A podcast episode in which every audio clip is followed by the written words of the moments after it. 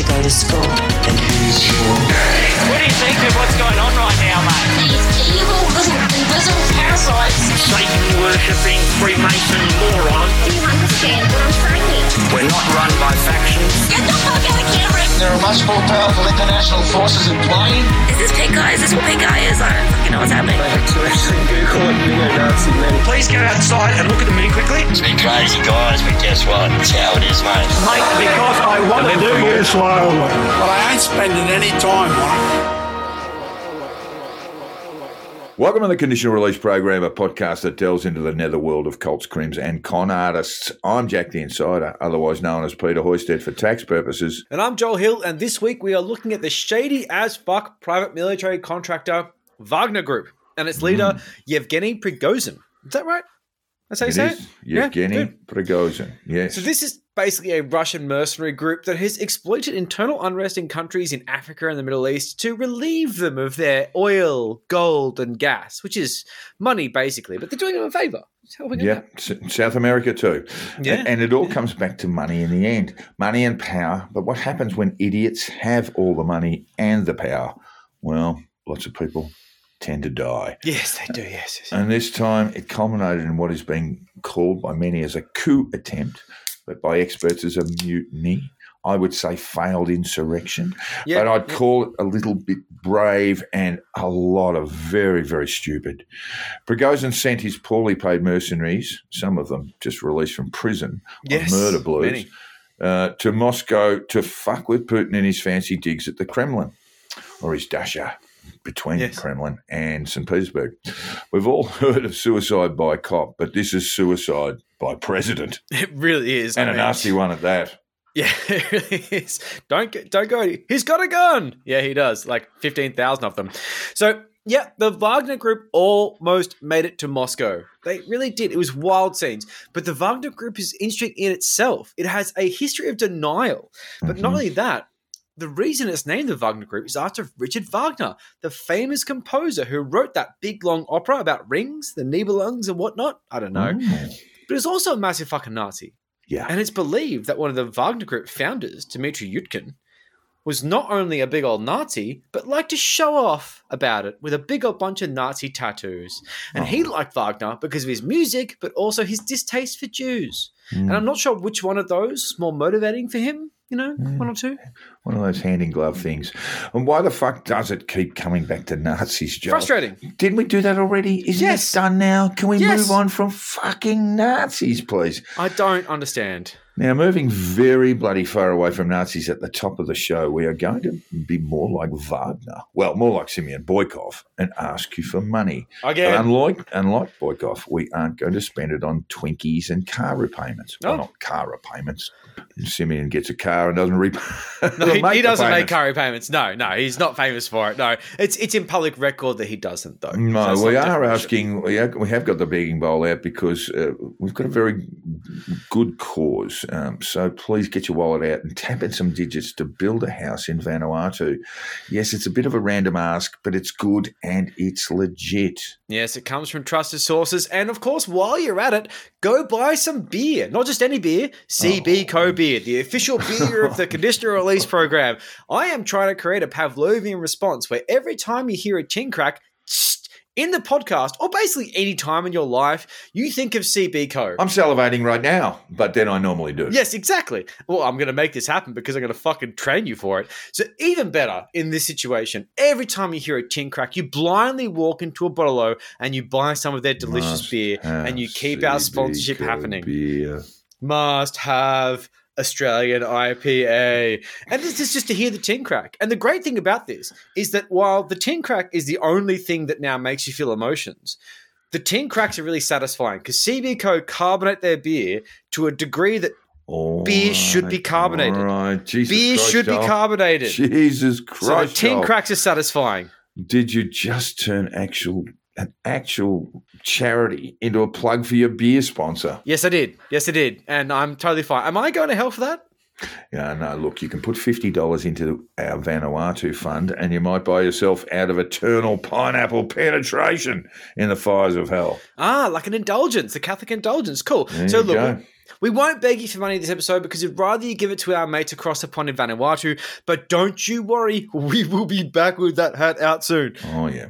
Oh, yeah, we will. Look, that's just normal. And, and as for the recent pause in programming, Joel was to blame at first. Apparently, was. he was working very hard. I was. Gee, he was just telling me all about how hard he was working. And, Uh, labouring, blah, blah, and blah. he got a cold, which to me sounds like a poor excuse for a man with no work work ethic and Well- vaccine-induced AIDS. And Well, I fair, mean, that's how you get the cold. Pete Evans did try to warn you about that, Joel. Fair. Yeah, fair. But once he snapped out of his self-induced coma, something very shitty happened. My mother passed away. Yeah. There's been a mixture of grief and admin as I balance the emotional impact of losing my mother with the absolute horror of dealing with the, all the admin. fair. Funeral directors, sorry, celebrants of life are needy bastards, but most of it should be wrapped up in a week or so, and we can get on with things. Onward and upward. Yeah, that's a, the spirit. Now, look, I know it was coming, but still, condolences, man. I really do. It sucks. And I'm a little bit angry because she did die minutes before we were about to record this episode, the last time. Literally five Like, minutes, yeah. Fucking so quickly.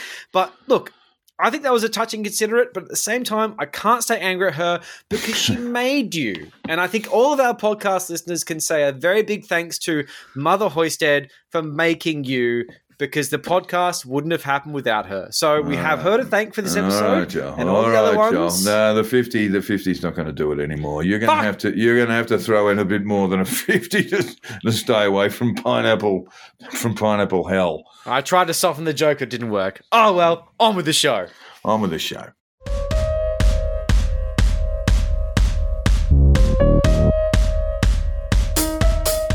Now, our, our, many of our listeners will know of Rob, uh, and we interviewed Rob on one of the programs. He was a, um, a survivor of uh, child sexual assault uh, Mhm.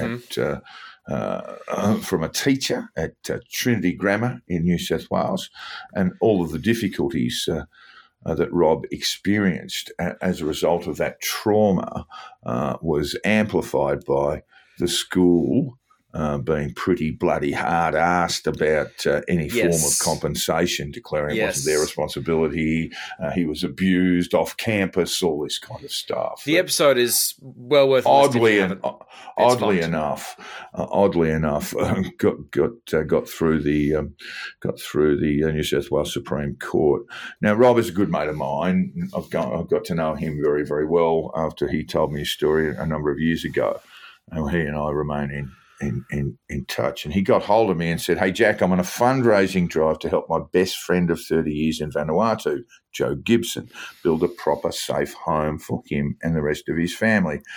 And he just goes on to say that Joe and me met when I got talking in the grounds of a resort. After five minutes, he said, You're the first white guy who ever said more than a hello or a good night to me. There's a And lot Jo- in that, but yeah. Joe is a friend who taught me resilience through a lot of the dark days. He has a small block of family land, and I'm trying to raise $5,000 to get the slab, walls, and roof up. Yep. If you can help, he said, I've included the builder. Joe, build Joe a house account details um, and, and thought you might pass it on to Joel or just contribute from the podcast. And that's what we're doing because That's we know our listeners are generous people. That's Uh, right. We're going to put a whole bunch of stuff on uh, up on the um, uh, up on the, up on our Facebook page. um, Yeah, we'll put uh, on shit photographs of the family, um, uh, uh, photographs of the building site. Uh, I'll put it on Twitter. I don't do Twitter anymore, but I'll do it anyway. Yeah, I'll link. I'll link from my Twitter account to the Yeah, Facebook page and so forth. So you'll be able to see it. And just to give you some background, Joe Gibson in Vanuatu is 50 years of age. He's the patriarch of a family of 19. Oh, including five daughters, number of grandchildren. I've kind of lost count there. Um, yeah. They all live together in what can be described as a ghetto on the outskirts of Port Vila in Vanuatu. That's rough. They have one main room, some bedrooms built as lean tos with sarongs hanging in doorways, their only privacy, Fucking and hell. nothing but mud floors. Oh, no running water, no electricity.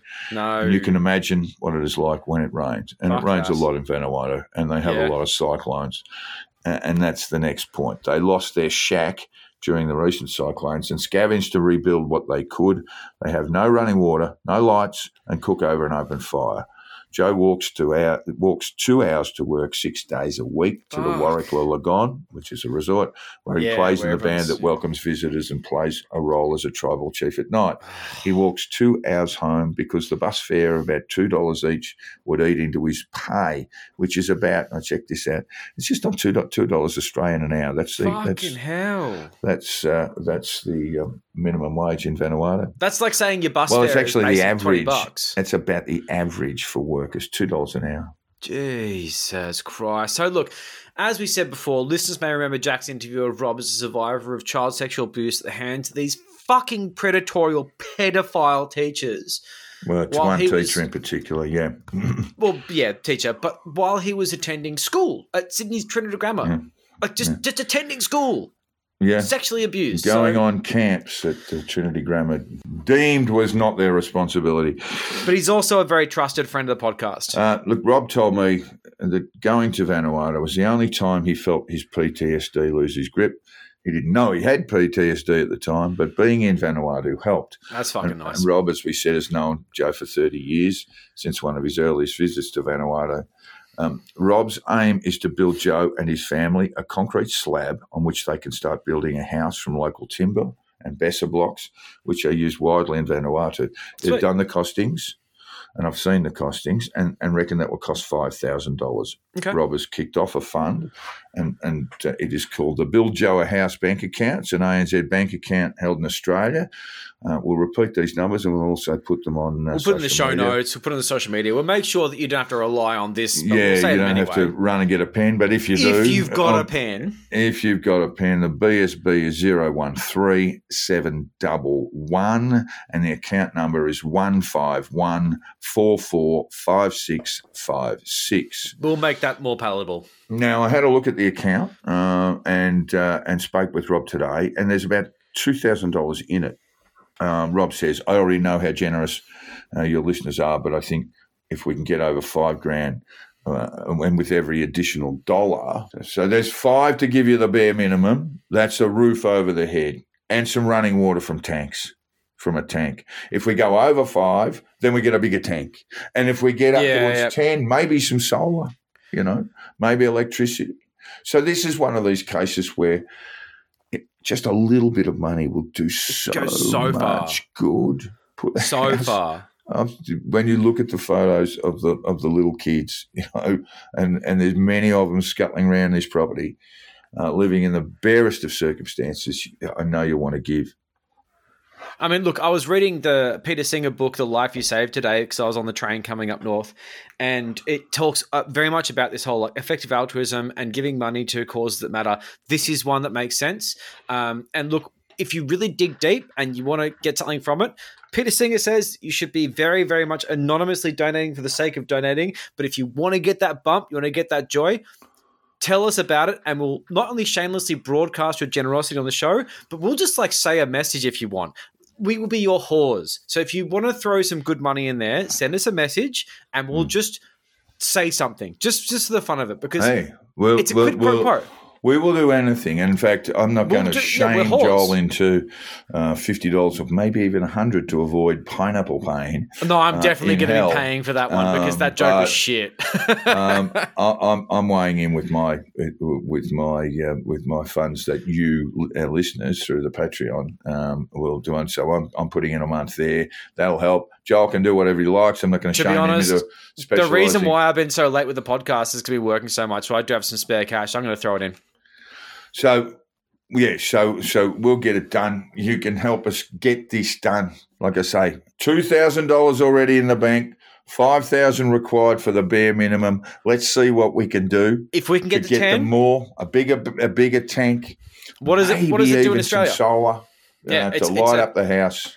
It's a big difference for nothing. Uh, what, It's it doesn't. It, such a small amount of money. it doesn't buy you a grass of patch in Marrickville, but it will change their lives. It so let's just do that. change every single one of these 19 people's lives living under the under one roof, and the one roof at the moment is literally, and you'll I mean you'll see it from the photos, is literally just corrugated iron that's been that's been that's been um, been- been found from scrap.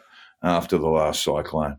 So let's build them something substantial, something that will stand them. This this large family of 19 people in Vanuatu. Let's build them something uh, that that can help their kids grow in, in a stable sort of environment. It's a loving family, uh, but they don't have the roof over their head. So let's and get that's it done. hard. No, okay. Well, let's give these guys an opportunity because this episode is probably going to make it feel even more important because we're going to talk about poor people being exploited hard by terrible, terrible people. Terrible, So terrible people who are this- all billionaires. this may very well be a prompt to uh, take action because I tell you what, this episode is an amazing write, and I hated doing it because it's fucked. Let's move into the deeper dive on the Wagner Group. I, I still haven't worked it out yet. And if you haven't worked it out, keep asking the question. And keep looking for the answers. Because it's irrelevant. So the Wagner Group is a private military contractor, which is a nice way of saying basically a bunch of mercenaries. An organized bunch of mercenaries, really. Mercenaries are often seen in the movies as being sort of decked out with cool tactical gear and paid a fortune to jump into these sort of sketchy, often African war zones and kill a bunch of people for weird American interests. They're bad guys. Mm. These ones are being paid about a thousand dollars a month. Yeah. So that might all. give you an idea of how the quality of mercenary we're talking about here. But it's not a part of the Russian government.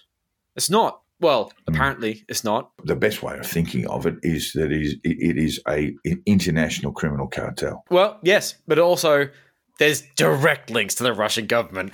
But Yeah. uh, look, we don't want to say that too uh, bluntly because we'll get an umbrella in the armpit. So while the Americans will happily pay groups like Blackwater, who changed their name to Xe and then to Academi, I mean, I can't keep up with their rebranding because, but, but the thing is, like small massacres of civilians, they do harm to the valuable brand they have. It's a real shame. So they got to rebrand over time. They, they send them out to do their dirty work. The US does this, and it's that sort of classical neoliberal privatization motive, you know, cut costs, reduce responsibility. Uh, It's bullshit. But a little bit of torture on the side, if the mood calls for it, is nice to be able to do if you have to. brutal. Utterly you know? brutal. Blackwater are fucking assholes. So let's not give them a free pass on this one. But the Wagner Group are sent all over the world into places experiencing civil unrest where they will protect government forces or maybe rebel forces from pesky rebels or pesky government for either cold hard cash, usually on the rebel side, or on the government side, lucrative cuts of natural resources, often Yeah. in the form of gold, gas, even fucking timber. They take timber. They will do anything. Wagner was founded in 2014 by Prigozhin and a bloke named Dmitry Utkin. We can say that now because it's public knowledge. Prigozhin had don- denied his involvement in Wagner to the point of taking legal action against investigative journalist and founder of Bellingcat, Eliot Higgins, for libel and defamation over five tweets that exposed him as the man behind Wagner. Got to have a reputation first, if Evgeny. Now, Prigozhin employed a top tier firm in London to prosecute mm-hmm. the case, who sought to cause the journalist Eliot Higgins as much pain as possible. That's documented. The suit was considered a SLAPP. That's called, uh, that's an acronym, by the way. Uh, that means Strategic Lawsuit Against Public Participation, which seeks, seeks to silence journalism and public discussion with legal bullying tactics. basically what happened was that he sued a journalist for libel and defamation and then later casually admitted that he was indeed a founder of Wagner. Pride before the fall. And when asked about why he sued journalists who suggested that was indeed admittedly true, he said, and I quote, in any issue, there should be room for sport. I mm. mean, what a cunt of a Well, human being. It's probably not the worst thing he's done, Joel. I mean, who who, Yeah, who true, would true, true. believe that a man who who who, who executed a soldier uh, with a um, uh, with a sledgehammer would not observe court orders? I mean, anyway, look, the Wagner Group found their feet during the Donbass uh, war in Ukraine, and this is going back. Uh, this is going back now several years. Um, actually, predates the uh, the annexation of Crimea, uh, where they helped pro-Russian separatists. It's 2014. Uh, the group then moved on to a, a more global approach to profiting from civil unrest by taking part in the Syrian, Libyan, and Sudanese civil wars. They also caused trouble in the gold rich Central African Republic, caused a lot of trouble there, and Mali. They're also active in South America, around Venezuela and Colombia, Joel. Yeah, yeah, they're uh, they're really adventurous.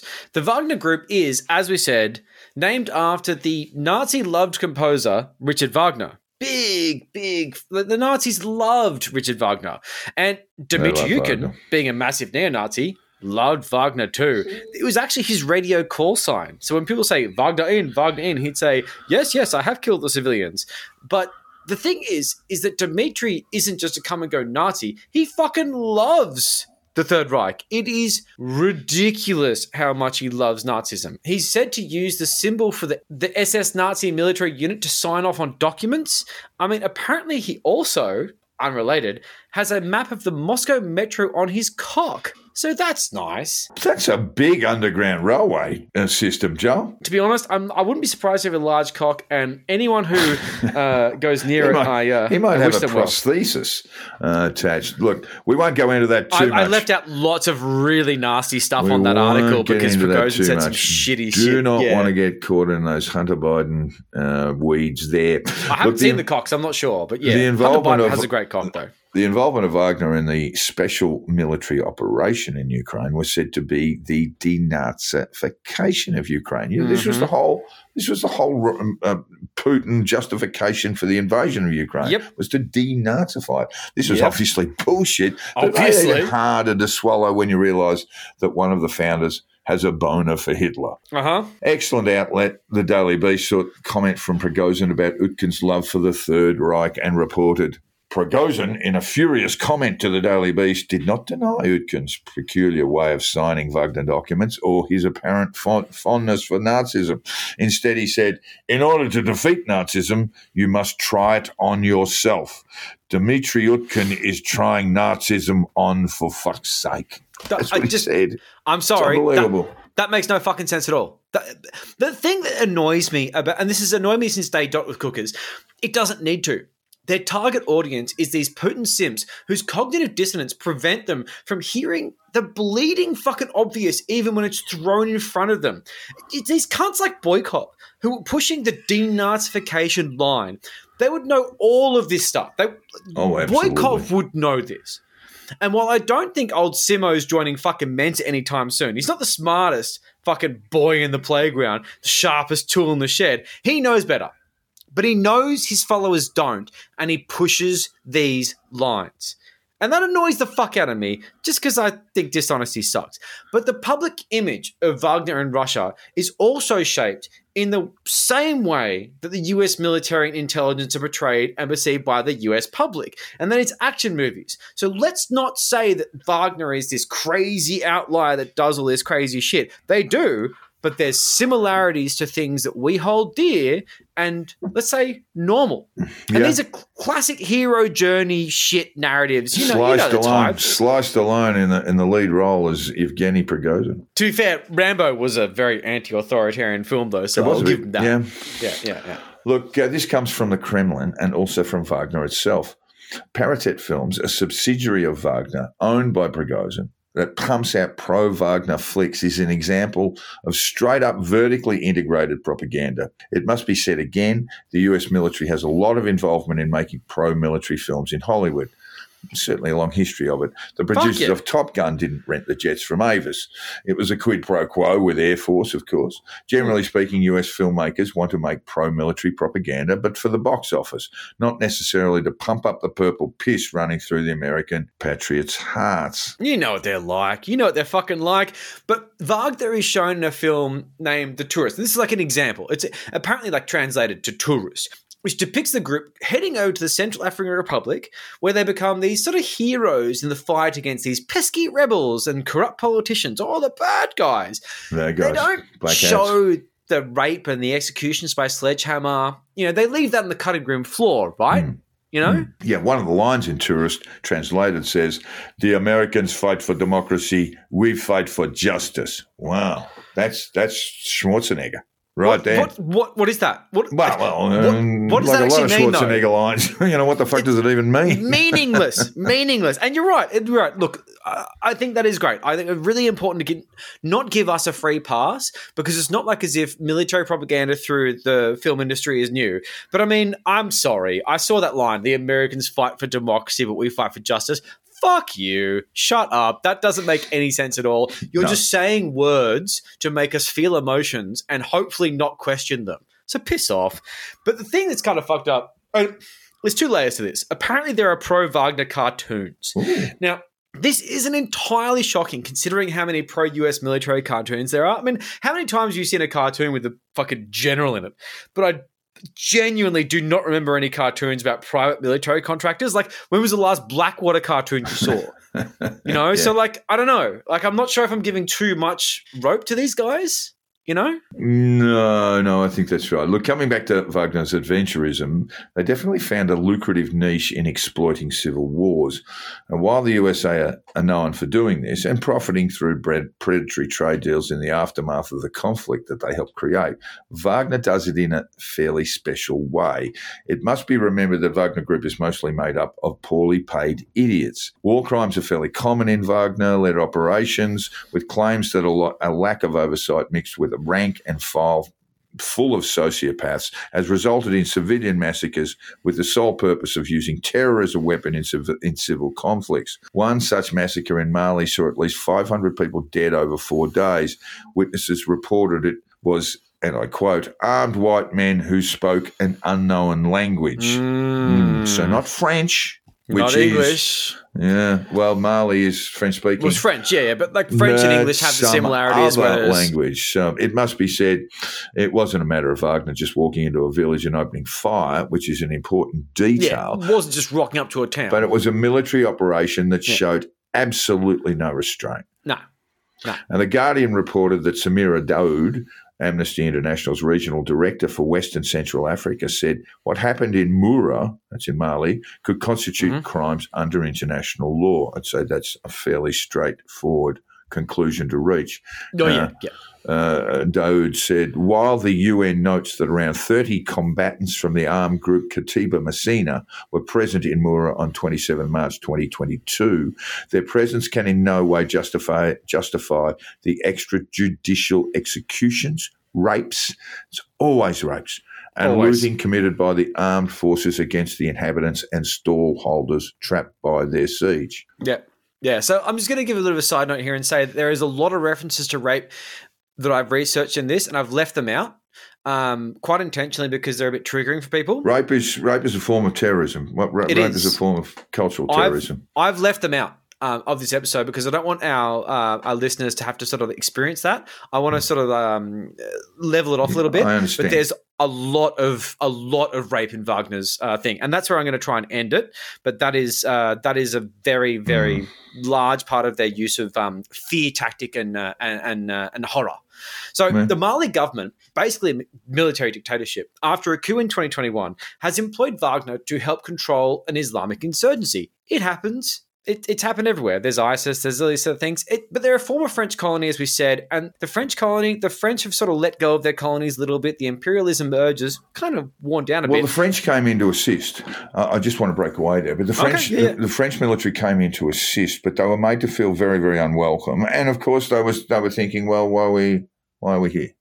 And so Yeah, they right. they left, and in that vacuum, while you had Uh, this Islamic insurgency group, um, perhaps most notorious for kidnapping a a, a, uh, a, a school full of uh, school girls and taking them away. classic sort of Taliban style stuff. Yeah, that well, yes, Islamic State stuff.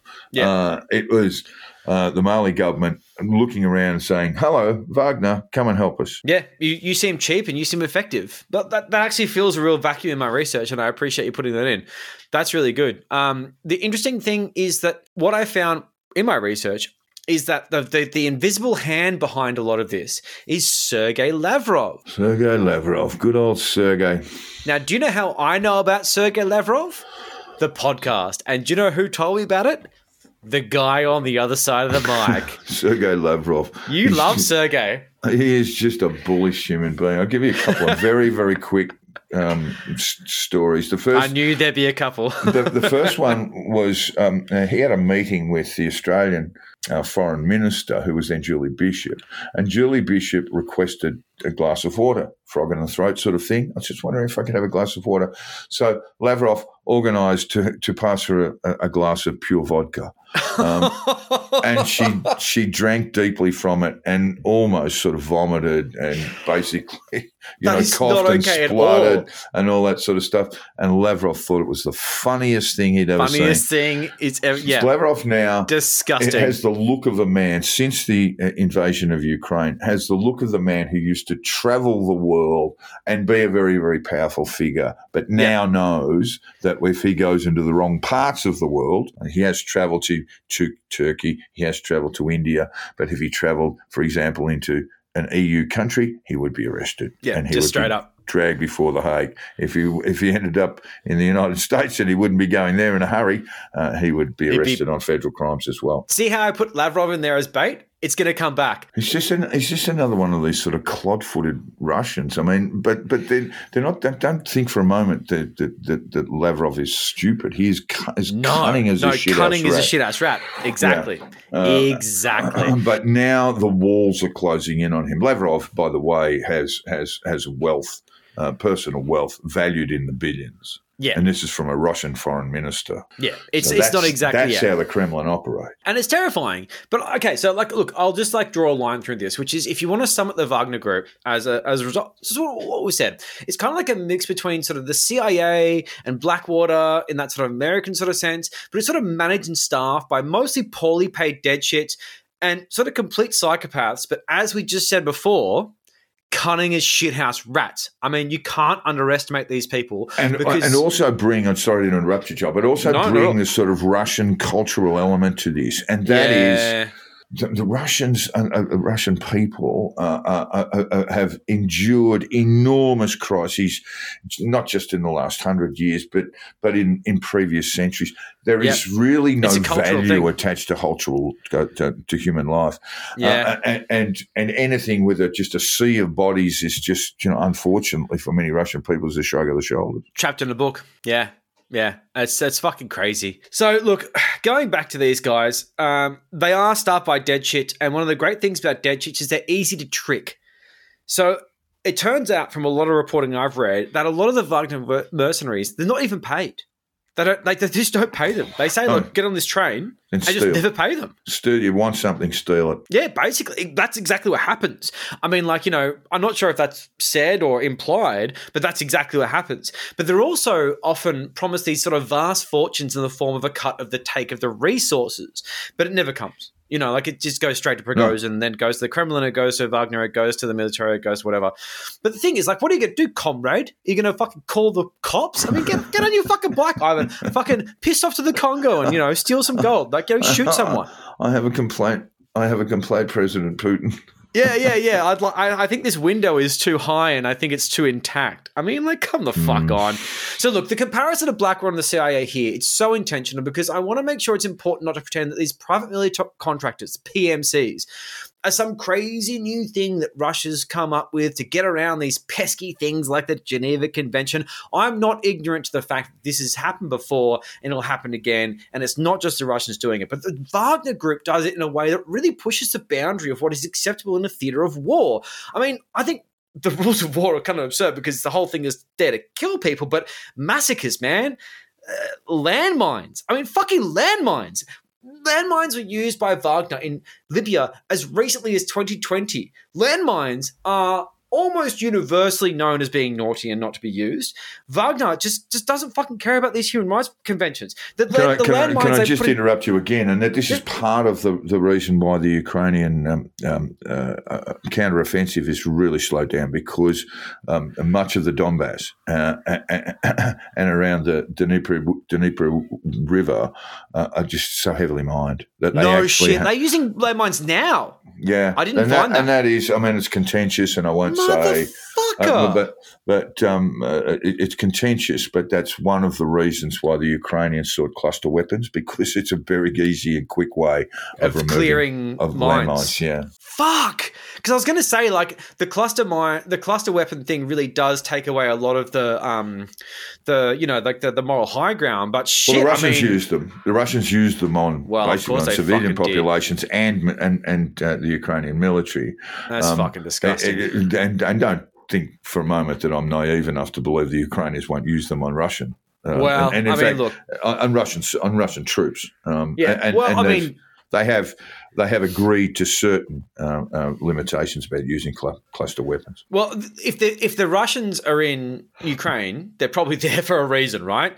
They're not invading the other country anyway. So look, I'm just going to give a bit of a sidebar on this, which is that Motorola chips were used in landmines found in Cambodia. I think actually Bob Ellis told me this a long time ago, but it was also a really hot topic in these sort of left wing conspiracy circles back in sort of my day when I was a bit of a cooker. You know, when jet fuel didn't melt steel beams and all that sort of shit. But the thing that I found out today as I was researching this, because this triggered off a bit of a memory thing, is that it turns out that Motorola selling these 10 cent chips that unintentionally turned out to be used in landmines were horrified by the discovery and just threw endless Wow. amounts of money into anti landmine organizations. Yeah, bit of corporate conscience. I like that. Um, I used look, to rail on about Motorola I was watching- being a landmine company. I was watching some footage. I was just watching some footage of the Ukrainian counteroffensive and this long process of, of landmine clearing. And there was a soldier walking through a, a, a trench who stepped on a anti-personnel mine. So that's Fuck. disoppo- that's opposed Don't to look at that. um, uh, uh, landmines that are bigger and nastier than blow up uh, vehicles. So he stepped on it and he just kept going, and the thing blew up, and he just it sort of What? just blew him away, but it didn't. It didn't. He wasn't injured. That's It was. insane. It was quite crazy. Uh, And one thing that's interesting about it, because of the international conventions, a lot of these landmines are from the early 90s.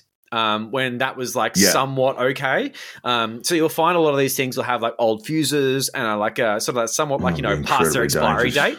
But Yeah. even then, I mean, dude, like, come on, they're fucking landmines. Claymores. They're still playing with claymores. They do not discriminate. Yeah. Look, Wagner's presence in Libya uh, has two objectives. They're very active in Africa, but Libya is a hotbed of extremism and warlordism and all sorts of chaos well, the Americans destabilized the fuck out of it with getting rid of Gaddafi, but yes, absolutely, Yeah, yes. and, and getting rid of Gaddafi was a good thing. Like getting rid of Saddam Hussein was a good thing. But then you have a vacuum, Vacuum. and, and Vacuums and are bad. Have, and vacuums never end, So never end well. Uh, uh, so when we get when we look at Wagner's presence in Libya, it has two objectives. Money is one, but the other is to control oil output. Um, one of the things that kept Gaddafi in power for for, for decades was you know, oil wealth. Well, Um, yeah. N- NATO countries looking to reduce reliance on Russian resources find resistance in opening up the tap in Libya because Wagner is behind the controls on many strategic reserves deep in conflicted territories. Due to a vested interest in keeping conflicts active, uh, Wagner actively destabilizes the country, it must be said, just as the US has done in a million instances. Venezuela. Yeah. Uh, this isn't new. PMCs and mercenaries have been a thing since the ancient Egyptians, but Wagner's mix of recklessness, stupidity, and sociopathy really take it to a different place.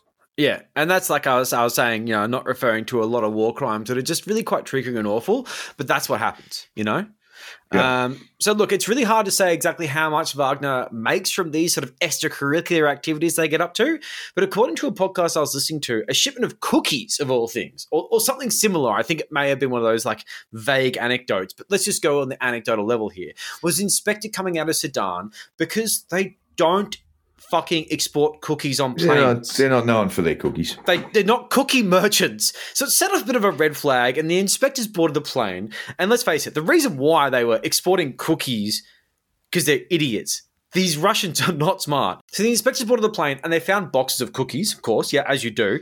And underneath them, barely concealed, were bars of gold. Hmm. And they were being smuggled out of the country, exempt from local taxes, royalties, and all sorts of conditions that apply to gold exports. They're quite onerous and they're quite expensive. The undocumented nature of this sort of take of the natural resources of an area just Yeah. adds that extra layer of mystery into this Wagner story that no one really knows how much money they've extorted from these areas and how. Billions. Billions. Oh, it, it, abs- it's absolutely the fucking billions. But mm. another vague but significant number, which might give you a bit of an idea of how ridiculous it is in the billions, 25%, which is the amount that Wagner would get for any oil and gas fields that Wagner would either claim or protect from ISIS sources in Syria. Mm. I mean, that's so much money. And the company that takes a cut, Evropolis Limited, is owned by Prigozhin. I mean, this is according to US Treasury documents I dug up today on the train. But like, how much of that goes to Wagner? How much of that goes to Kremlin? And how much of that goes to Prigozhin's back pocket?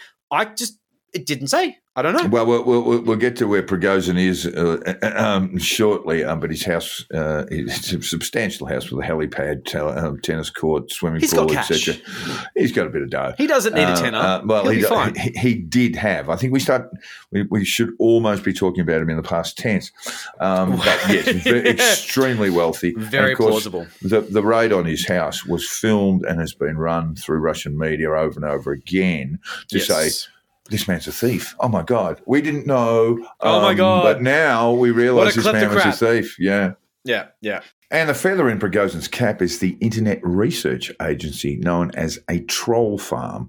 It's most famous for bombarding social media with pro Trump messaging to help Hillary Clinton clinch a stunning defeat, defeat from the jaws of victory and install an actual idiot as the President of the United States of America in 2016. In fact, there are warrants uh, out for DOJ, uh, warrants out for Prigozhin's arrest in regard to uh, uh, election tampering. Uh, he and 11 other Russians linked to the Internet Research Agency uh, were issued those warrants for arrest after the Mueller report was released. But the Internet Research Agency isn't just all about 4chan and Twitter and red pilling idiot Westerners, although that does happen. It the does. online disinformation machine is also active in African nations, including Mozambique, Madagascar, Mali, and Zimbabwe. Yeah, look, I must say the IRA has done not the IRA, but the you know Internet Research Agency Yes. has done an incredible job of planting doubt in the minds of Westerners when it comes to the invasion of Ukraine. Very I mean- good at propaganda. And like, like they're using the traditionally gullible conspiracy theory space, and that is so clever. But I mean, like it's obvious, but it's also not. And this is clearly due to their mistrust of reputable sources, so they can dismiss anything from the BBC that's you know telling the truth, and their addiction to counter narratives. So you just Yeah. counter narrative anything from the mainstream media, and they'll just lap it up like dogs because they see they sit as a rebellion, and it's quite bizarrely enabling for them. This is the thing, though. You know, it has worked outside of this because you've got these sort of traditionally anti NATO types like Jeremy Corbyn. They're not these conspiracy theorists. The guy was like fucking, you know, almost the. Well, he was the leader of the Labour Party. He was almost the, the, the prime minister. Well, not you almost, actually. Yes, he was. Yeah. Well, I mean, he got pretty thrashed. But either way, you've got these tanky types who are totally Putin pilled, and you start to Yeah. wonder. I mean, fuck, like you know, how effective is yeah, this shit? they'll, they'll, they'll, tell you they, they dislike Putin, but they dislike NATO more. And that's the Mhm. thing. Look, Yeah, as a well- side note and a bit of a hat tip, the Russians have done an incredible job on planting disinformation and motivating people to spread it themselves with a dogmatic sense of urgency to tell everyone everywhere how Ukrainians are actually the bad guys. Terrible. They were invaded. The Ukrainians were invaded. Yeah, we saw but it with our own eyes. Their cities were bombed. There were They're missiles worst. dispatched to kill civilians. Never happened. But they're the bad guys, apparently. It's just amazing work to act, to be able to spin that around. The LA Times reported on a finding by Meta, Facebook's parent company, that Chinese disinformation campaigns simply attempting to polarize American voters often made clumsy English language mistakes and posting during Chinese working hours. The Russians, as dopey as the boots on the ground are, have done an incredible job in comparison. So well Oh. done, guys. You've made everyone go fucking mental. They've done a really good job. So, look, that there is like Wagner and Prigozhin in a nutshell, you know? But let's crack on with the juicy stuff because this is the recent stuff the mutiny. The shit that happened recently on the doorstep. The absolute fucking balls on a man who thought it was prudent to fuck with Putin. Yeah, Not probably smart. hasn't ended all that well for him. I don't more than two has. weeks after Wagner Group's failed march on Moscow that saw its leader, Yevgeny, it's actually spelled Y E V G E N I Y. I don't know whether Really? that's whether that creates an Evgeny. I um, saw another Prigozhin. spelling today as well, which I was Yeah, there are. Alternate remember what it spellings. It Yeah. probably it's goes with the man. great, you know. He was supposed to be placed in exile in Belarus. We might remember this. And, mm-hmm. and then I had a recurring image of him strolling around his new apartment, possibly in Minsk, in one of those tiresome renovation shows on TV. Wow, floor to ceiling windows. And look, a range of herbal teas. This place is great. What could possibly go wrong? Putin has said he can forgive almost anything besides treachery. He was asked this in an interview. What can you do? Can you forgive? He says, Yes, I can forgive. I can forgive almost anything besides treachery. But he let mm. Prigozhin walk. That's what we thought. That's what we were led Well, to believe. it was led to believe. Yeah, yeah, yeah. yeah. Despite knowing that Wagner fighters began a march to Moscow and shot down six Russian aircraft, five helicopters, and an Ilyushin, an Ilyushin uh, 222M Kut aerial command post until they pulled up. This 13 Russian crew died in the attacks. Yeah, it wasn't it wasn't bloodless. That's for damn sure. So look, when it comes down to it, people will say that Putin's Bond villain is probably safer now. Uh, but I mean, it's getting less and less likely that's real. I mean, there's no official line yet. He was meant to have gone off to, you know, a farm up north, uh, up in what Belarus or it's a long way away that uh, just, uh, you just can't quite get to. But uh, he's does- to the farm north, and he's he's living in a big paddock. He's, he's It he's does going feel like that joke is actually kind of real. I think maybe he's gone to a farm up north. Yeah, we've got some updates on all of that. But look, regardless, no one will be, will be selling life insurance to Prigozhin, uh, and he's arguably the worst man in the world. Well, he did sue that journalist, which is pretty bad. uh, possibly Putin would be, but I'm going to go for Prigozhin uh, coming in a close second, yeah, if there's- indeed he is alive, because we know now. What about Joseph Kony? I mean, that Prigozhin? think about that. we kn- we know I'll send you a now- video. We know now that Prigozhin did not go into exile in Belarus, whose Yep. President Alexander Lukashenko told a porky. Who'd have thought? Who would have Who'd have thought? thought Lukashenko would lie? I mean, it's often said you know when Putin's lying because he's, you know, his lips are moving. Uh, with, with Lukashenko, it's just a little twiddle of that moustache of his. Mm-hmm. And Prigozhin, it seems, remained in Russia. Russian media reported a meeting between Putin and the Wagner boss five days after Putin had called him treasonous. You know, treasonous, and you will pay. You will be punished. That's It what he do- said publicly on Russian television. And then they had a meeting five days Oh. later. With Where they all had a bit of a chat. It all went rather well, according to RT. Uh, everything was forgiven. Oh, and good. patently, that's bullshit. Prigozhin is either dead or in jail Fair. not for him the defenestration or hanging from a tree in Red Square, because there remain thousands of soldiers loyal to him. He's been either quietly disposed of or sitting in a very, very deep hole in the ground with bars on the top. And for those who don't have a convenient friend like Tom Ellis who tell them what defenestration means, because he did when I was like 12, it was his little internet Well- nickname, that is being thrown through a window. Thrown through a window. and who can forget? Who can forget the defenestration of Prague? But let's face it, he's living on borrowed time. I mean, like, If all jokes alive, aside, well, yeah, exactly. It- It's just the balls on you fucking with Putin. So Wagner's soldiers on the Ukrainian border, they've basically been absorbed by this sort of great Russian military by an enforced contract signing thing. It's a, you know, you have to hmm. sign up to be in us now. But since the Wagner group has been sort of absorbed into the Russian military, NBC News has reported this sort of purge of Wagner groups from the Central African Republic. Now, I personally thought that this meant they were thrown into some wood chipper somewhere. Because, I mean, purge, what does a purge mean? I mean, like, you fucking kill them all, right?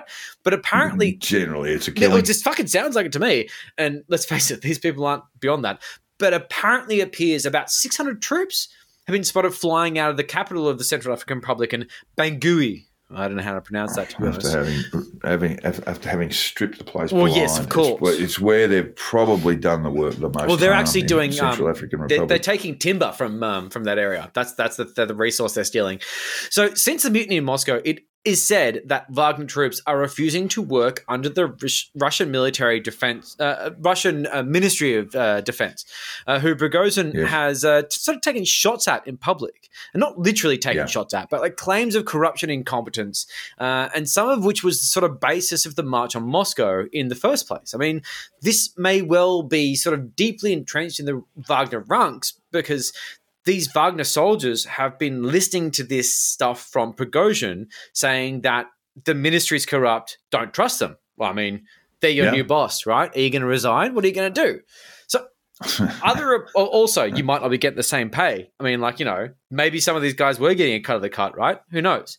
So, other reports claim that nothing has changed and nothing will change, except maybe the name of the Wagner Group. So they're just going to keep the status quo going, but they'll call it something else, something else PMC. And look, I know, I know you're a big fan of rebranding. Uh, I listened Yeah. to True Jacks recently. You're a big fan of rebranding. Um, well, the, the the coffee crisp has become the uh, has become now the Chiquito, Oh, good. or something Yes, like that. yes. um, something like that, and it's been it's been wonderful for Well, sales. So that's what's We've all happened. we've all benefited from it. Bragozin's Bragozin's place has been raided. He's been made to look ridiculous. This is why we know he's been incarcerated. Uh, that he was, you know, photographed wearing really bad wigs and, and a facial merkin. You know, just that's that's the idea. The idea is to humiliate him. Also, then to just go, oh, look at all the gold he's got Yeah. here. He's been stealing. Ooh. Um, so, so basically, Wagner Group, according to Putin, and just this has just been reported today as we as we record. Uh, what is it? The fourteenth, uh, fourteenth of July. Uh, he has said that that Wagner no longer exists. Ah, yes. but that doesn't mean it's stopped. It just means it's going to be called something else.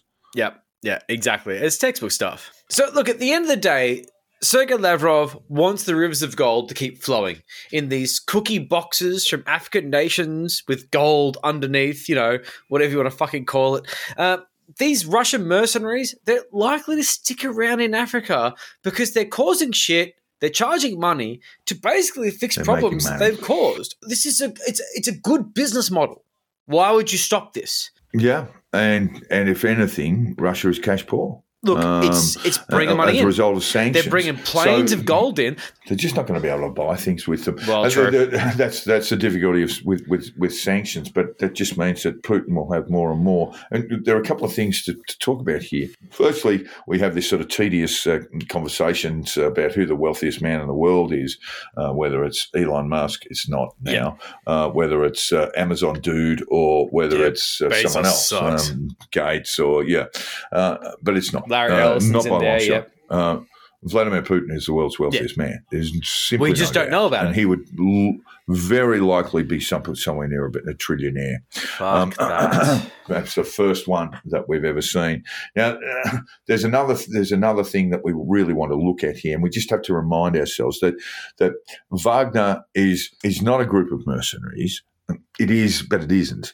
Uh, it is really just a, um, a, a an international criminal cartel Yeah. that is beyond the reach, really, of of law enforcement Yep, anywhere. Yep. And they take they go to places with no laws. I mean, they're the they're the libertarian champions at the end of the day. Yeah, and they're and they're and they're ripping off some of the poorest economies.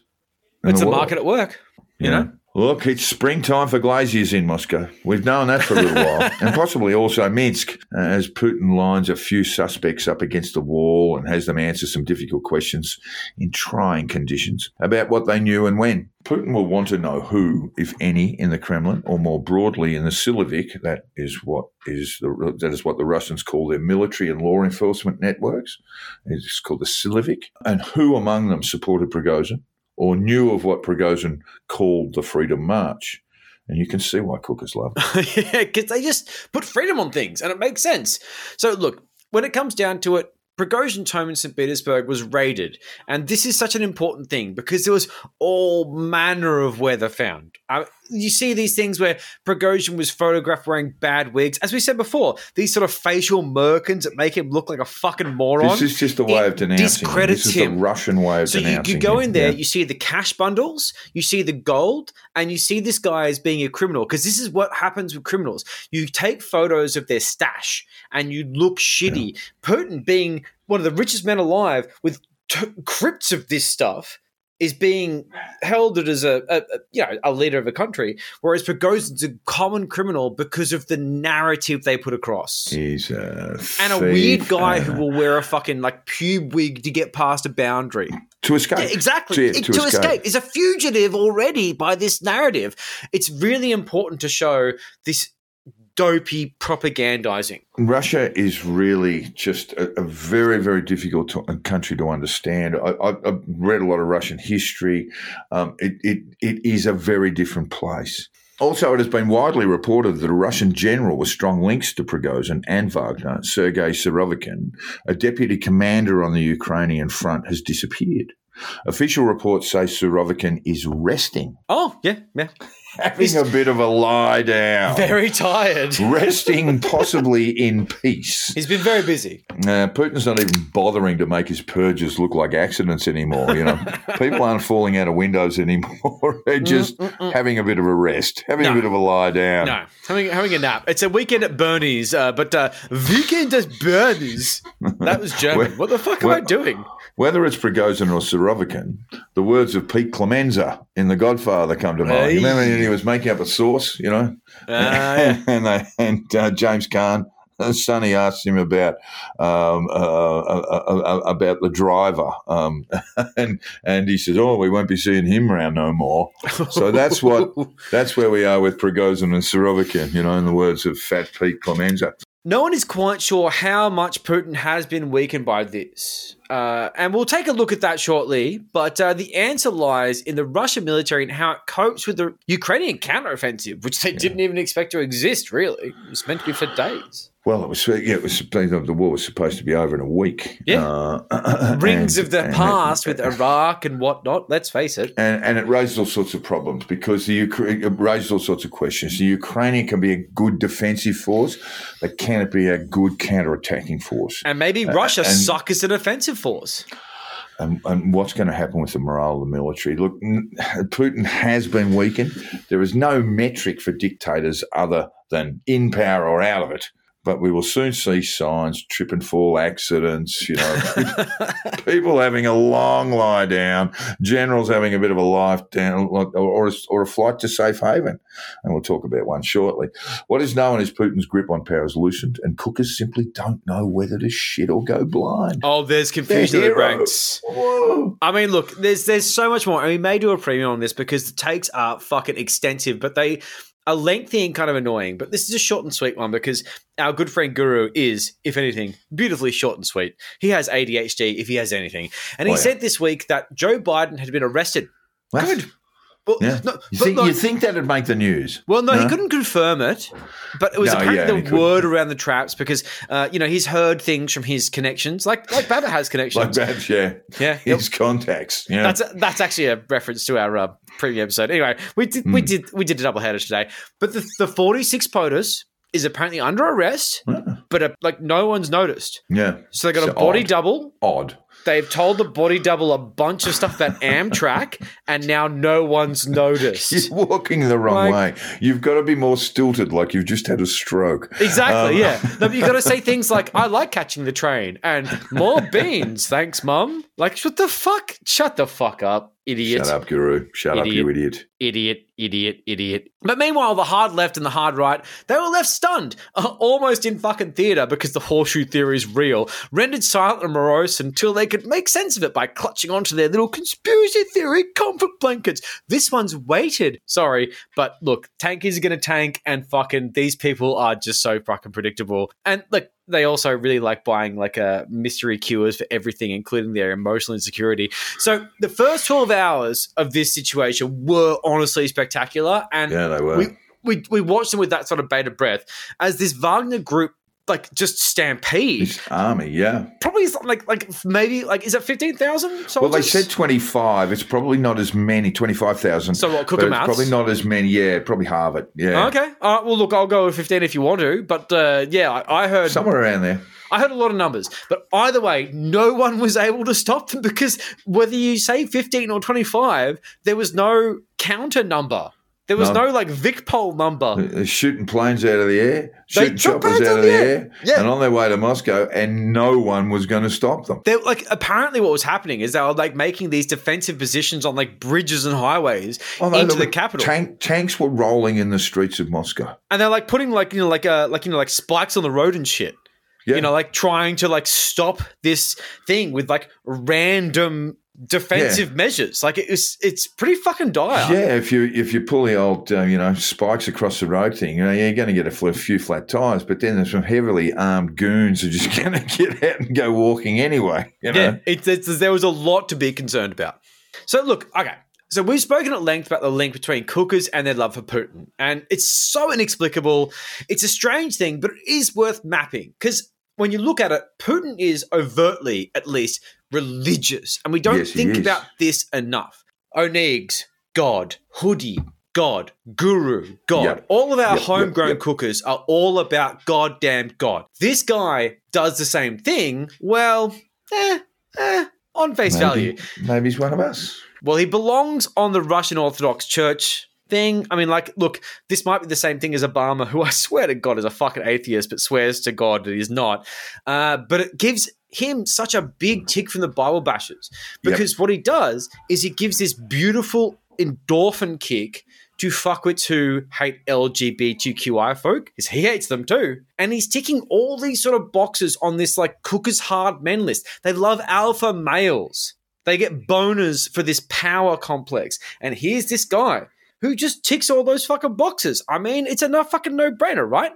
But of course, for all their babble about freedom, let's not forget that hard men are the antithesis of freedom. And they, They actually love fucking tyrants. tyrants. They love Autocrats. to- and who's a bigger tyrant than Putin? Despots. Look, he also, if we're looking for that connection with the with the fringe right, he also hates LGBTQI folk. So, if you really wanted a definition, you know, aside from how cookers interpret and perceive him, what we're looking at with Putin, and and this is sometime the, the, you know op-ed discussion: is he a communist? Is he sort of a figurehead? Oh, is he this, that, the other thing? Blah, blah, blah. Is he sort of a czarist Russian? It- It's he's neither of those things. He's a kleptocrat. He's Yeah, a exactly, yeah. fucking Yeah, he's on, a thief. on a on a on a scale that's almost unimaginable. And that's why his military sucks because he siphoned all the money for himself. yeah, 100%. Pathetic. yeah. Look, uh, look, and, and, and but the cookers just couldn't stand it because their, their hero was staring down the pointy end of a fully blown coup. That's And it. hard left, they were completely befuddled too. They, they pretend to despise Putin while they genuflect to him. Leftists like Jeremy Corbyn had been demanding NATO stop supplying the Ukrainians with munitions. But in that 12 hour moment, while Wagner got to within striking distance of Moscow, around about 400 kilometres, That's, that's, take, that's close enough. it, it- that's, it was it was panic. It was panic stations all around. Birds birds were shit in. Pants were very very wet.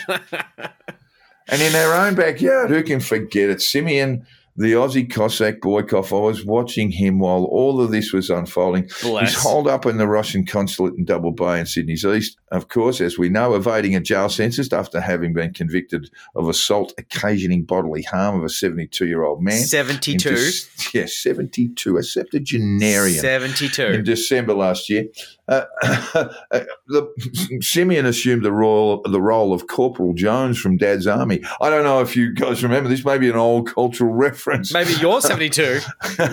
I'm getting there. uh, so you know, it's an, I'm an old man, so it kind of works. You know, don't panic, don't panic, no, no, no, don't panic, don't panic, and Yeah. that's what that's what Simeon was doing. Well, what he said was to clear some questions. No, Yeah. no coup was announced. No, there was no coup going on right now. Okay, cool. How do you fucking know? You're just an asshole in Double Bay. but if there was a coup, you're going to expand this. If there was a coup, Putin gets knocked off, defenestrated, out of the Kremlin, uh, and then there's a new regime in charge who who who at eventually, not immediately, No, no, but eventually, After months. eventually go, what's this fat bastard doing in the consulate? Why is our Go?" food bill at the consulate really expensive? Yeah, yeah, yeah. A lot of borscht. A lot of Yeah. borscht.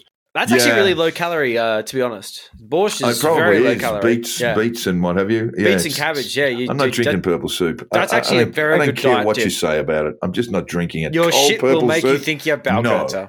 It's actually pretty good, but that that's just that. So look, I'm going to give you a great quote from that fucking opportunistic asshole because basically what he did was he had five bob each way.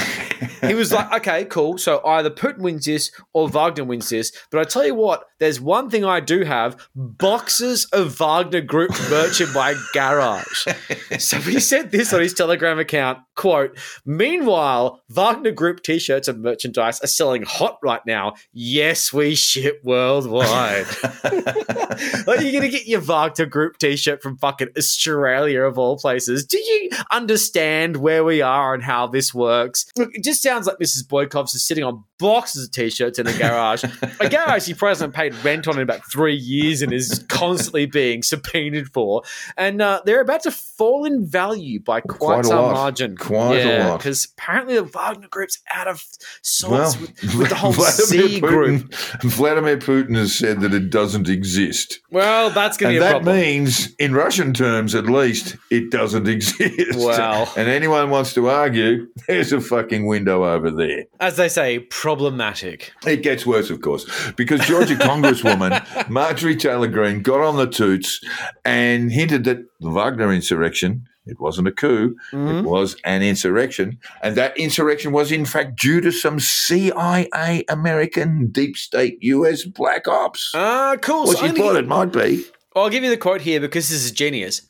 After our government has been funding a proxy war with Russia and Ukraine for over a year, I sure hope our government isn't behind a coup attempt currently happening in Russia. And that was an actual tweet that she That said. was a tweet. That, was, was a tweet. While tweet. this was unfolding, it was just so beautiful. Not a skerrick of evidence, No. but hey, let's just get it out there. Oh, it's maybe, just- maybe, maybe the deep state did this. of course, of course. Yeah. She's been trained. I took the opportunity at the time to, to look at Daily Caller, a views paper rather than Oh. a news website. It's a views paper, folks. Oh. And- and that whole oh. concept came up came out in the UK from the Sunday Observer, who came out proudly and said, "We're not a newspaper, we're, We're a a views views paper." paper." I and love it was that. just loaded That's up with fantastic. with uh, with uh, with op-ed. Bullshit. Yeah, exactly. And and Daily Caller is also a views paper website, um, and and is owned, of course, and funded famously by Tucker Carlson. Well, there is Noted. a little bit of funding. I, I did recently listen to some Dare Call It a Conspiracy was saying that some of the funding from Daily Caller might have come from the Koch brothers and their legacy. Oh, there'd be a there'd be a rich pool of There's a- there- bastards, so of I- bastards involved. Just in worth putting in putting there, the money together there. I was listening to some dare on the on the on the works out this week, and I'm like, hold on, Daily Caller. I think there's a Koch brother in there somewhere. yeah, yeah. Go Uh, on, go one, on. Well, one of them's dead and recanted on Yes, uh, on, on apparently so on the deathbed. Yeah, that's actually we should cover that sometime. We should. That's a really interesting thing. because uh, they've been very, very active through the Heritage Foundation and what have you. They very much have. But Tucker Carlson is reputed to uh, to be involved in Daily Caller, the, the founder of Daily Caller, and of course he is a noted Russophile and Oh, yes. uh, Putin appeaser. And on Tucker's Views paper online, there was a brief mention of it on Saturday night, Australian Eastern Time, but the following day it was gone. Oh. I went looking for it, and you you we found it buried in World News rather than the front page news. You know, that On you the would expect website. it to be. So instead of leading with the fact that Putin's entire situation is under fire, Yeah. he buried that on the back page and led with a story about how News Corp were being mean to him. That's so upsetting. Oh, You signed a non-complete course, fucko. Did it with your own. Uh, what what did you expect? Oh, I'm going to go and start my own thing on Twitter I'm going to go. I'm going to go and do something. Yeah, no, my News Corp made me. and- No. no. Tucker, no. Like, I mean, look, I'm not exactly going to cheerlead for the fucking legal team of News Corp here, but I'm going to say that between Tucker Carlson and some random law firm like representing News Corp, Who play? Who play for keeps? By the way, I'm kind of going for the other side. Like, fuck you, propagandist. You can eat shit. I'm going for the interns Yeah, who are like, you know. signed a non-complete course. Chucky, you scumbag. And look, you honestly, like, learn to live with it. You got enough money. That's why you got paid tens of billions of dollars That's while you got exactly paid. right. Thank you very much. It's the market capitalism that you fucking talk about night on night that you defend to your death. Now you're being pissy about it? No. Sorry, No, not going to take mate. it. No, mate. Not, Not going today, to take mate. it. No. Um, look, and we're missing something, of course, Joel. Can you imagine the sheer panic from friend of the podcast, Pete Evans? Oh, fuck. Here was Of his course. Lord Savior and crazy cult leader, fucking look staring down the barrel of a complete evisceration. Poor I love it. I love it. And look, when it comes down to Pete Evans, he always posts Tucker. And when he when Tucker got off Fox News, there was a massive vacuum. His posts went Just- straight down, Yeah. straight straight down. But let's take a bit on of the a radio pivot. lately, but we'll talk about that later We'll on. talk about that later. I need to make sure that I get all the notes on that because it's a real pain in the ass. I'm not even looking at them. I'm having a bit of a brain holiday from Pete. Yeah. But let's let's pivot to Malaysia because by Sunday morning, Twitter boss Elon Musk thought the world had experienced a crafty Russian psyop. Oh, that's the only way to explain it. Well, Malaysian blogger Ian Miles Chong, which I'm sure a lot of you know, and if you don't, uh, probably maybe just Yeah, like skip, your life is your life is a lot better for yeah, not knowing. skip like skip ninety Chong is. seconds. Just don't don't don't don't participate. As he always does with Elon, he was agreeing like a moron Yeah, and suggesting I think Elon's right. he actually knew all of this, That everything. That was a funny thing. All along. he actually said, "Oh no, I already knew this was Oh, a Russian mate. psyop." Oh God, you Across it. guys, Yeah. yeah, only I Oh, could yeah. understand it. Yeah, There's there's no way this could ever play out any other way. And of course, this asshole then tweeted a photograph of some happy Russians in the Moscow metro, which is uh, tattooed on uh, the uh, the Wagner founder's dick, um, admiring their sort of beaming smiles, their happy, their happy demeanor, and just saying that. people. Also, just by the way, there's no pride flags, Yeah. no gay shit. I can guarantee our, our listeners, if they haven't heard of Ian Miles Chong, Oh, he's the fucking worst. I don't just go. Don't don't Google him. Don't go it. it. Just I guarantee you, your life will be better for skip, not skip, skip, knowing skip, who later just who, who skip through this is. bit. But for those who aren't skipping, this thing really pisses me off because he had this whole thing about women not being hot enough in video games. The guy looks like a fucking fish. He's, he looks he- like a he's fish. a very unattractive Weird man. big eyes. He looks like and like you know they say like you know don't throw like stones in glass houses. Like don't throw stones Yeah, when you wanna- live in a fish tank. You We don't- we fish wanna- looking we wanna fuck. shame people on their on their uh, Oh, no, look, on their physical honestly, appearance, but I- I he is a very unattractive man. He's a bad looking guy, and I see the merit in everyone. And to be honest, I reckon someone does because he doesn't have incel vibes. He has I've gone good enough to actually get laid vibes, and that makes me sad as well because anyone being within a meter of him, I tell you what, I feel fucking, I feel bad for you. well, the adult, the adult entertainment industry does provide Oh God, I hope he's these, paying for it. for these sorts of for these sorts of situations. And I hope he's paying well. But look, it was less than 10 years ago that many of those who sat in these sort of outer edges of the right wing were like sort of shrieking about the Islamification of Europe. They weren't Yeah. saying it was based. They weren't saying how awesome it was to subjugate women, and they were saying how terrible it was by this brown army of awful ideologues. No, they were saying there was a death of Western civilization, how progressive values were important. And why weren't this being taught in schools and being enforced? Almost codified. And it was, it is codified. We do, we codify these ideals. But when European values, such as these, such as respect for women and general just just democracy. progressive decency, yeah, democracy, these are being threatened by Putin in a way that are imperial and real. They went to water. They They just to fucking they melt They literally shit themselves. jellyfish. They're demanding that the invaded Ukraine, the civilians who are massacred in airstrikes, made homeless, made fucking absolutely destitute, they should just sue for peace. They should just settle. They should cop it sweet and offer a fucking uh, a, a tuppence to get past this. Fuck off. Yeah. And over on the left, Corbyn's sidekick, wants, to be, used to be one of his senior advisors, Andrew Murray, a very intriguing character. And he's a leader of Britain's Stalin cheer squad, wouldn't you know? He, he actually did create, Andrew Murray, the Stalin Society Oof. because he believed that Stalin had copped a bad rap in history, you know, and, and wanted to promote the, the great man's um, the great man's many achievements, you know, uh, including things like housing. He said, well, you know, look, he did murder he over a some million yeah. people, and he starved nearly 25 million Ukrainians. But things they can't housing be all that policy, mwah, second to none. Look, I, I can I can definitely sympathise with that my Sydney University days, but same time, I mean, I, I'm no tanky. I'm no. Yeah. So Murray uh, was roused from his. We haven't heard from Corbyn at all. Cor- Corbyn hasn't said a word. Bit but Andrew. Murray was roused, roused to post um, just after. Uh, after the uh, the attempted insurrection, and and reaffirmed that a ceasefire was now even more important than it was before Wagner Oh, started good. shooting down Russian aircraft Good. and then signed off calling for donations. Donations Oh, for what? Ukrainian refugees displaced and traumatized by war? No. Maybe cool. Maybe Jeremy needs a new office chair. Yeah, I mean, like really vague, vague uh, middle class nonsense. I got to tell you, the hard left have always been appeasers. Uh, Yeah. uh, and I just want to read something here now, Joel. Let, let me just take this.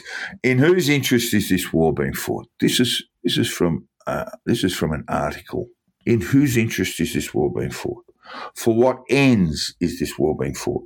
Is the continuance of this war in the interests of the working people?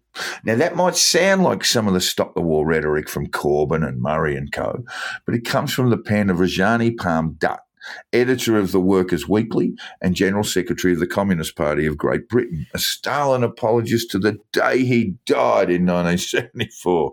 Housing policy? Mwah. Uh, Dutt, Dutt wrote those words in whose interest is this war being fought? For what ends is this war being fought? Is the continuance of this war in the interest of the working people? He wrote those words two months after the Nazi invasion of Poland and after Chamberlain had declared war on Germany. Chamberlain was an appeaser, but at least Chamberlain knew when enough was enough. Um, the hard left hasn't budged an inch since 1939. And like the hard right, they hate NATO and the US. Yeah. They despise European values Yeah. and deep down hanker for a hard man to rule us all.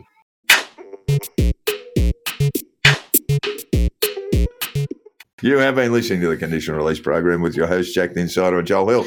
Jack can be found on Twitter. At, uh, I'll let on you do that, Jack the Insider. Well, I mean, look, let, us face it. Uh, you can say that you can find Jack on Twitter on at Jack the Insider, but you can't really find me on Crunchy Moses with a K because right. I'm actually search banned on uh, Twitter. Maybe that's changed um, since I stopped logging in, um, but I don't really use it anymore. Look, if you want to follow me on Twitter, please do. That's fine. Crunchy Moses with the K. Um, it's a thing, but I just I hate it so much there. But we do have a Yeah. Patreon. Yeah, we do have a Patreon to help keep this sustainable. It's bloody time consuming, and we still have to pay the rent, help keep the lights on. And please, so listeners, don't forget our Vanuatu building That's appeal. one. That's the one. That's the one. And look, as we didn't say we are going to put the hat away, but for as little as five dollars a month, you get access to all sorts of bonus stuff. Put a lot of work into it. There's a whole back catalog. It's pretty funny. I mean, there's a whole thing like the People's Treaty was really funny. There's things that are worth doing. We've been doing this for a couple of years. Treat yourself. Treat yourself. Yeah, and finally, all feedback, tips, and death threats should be sent to the conditional release program at gmail.com. We'd love to hear from you, even just to tell us that Yevgeny Prigozhin answered your ad on Flat Finders and has moved into your second bedroom. Ooh, ooh, He- he's just got the greatest stories. He's so wacky. Awkward.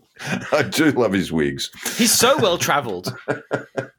I do love his wigs. We're, we're, we're sharing wigs. Oh, yeah, of course, of course. Merkins, as one would say. Merkins, yeah, oh, you gotta you gotta love a good Merkin. Yeah, Thanks, so there you go, listeners. listeners. Thanks, and we'll talk to you next time. Thanks for your patience. Love your work. See ya. I don't think I ever want to talk to any of those people.